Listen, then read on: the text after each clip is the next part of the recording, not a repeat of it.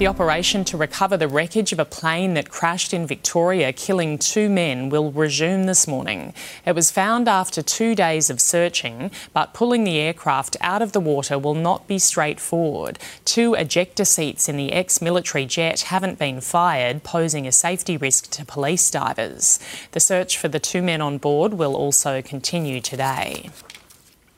Stormy weather is on the move with heavy rain, hail, and winds approaching northern and eastern parts of the country.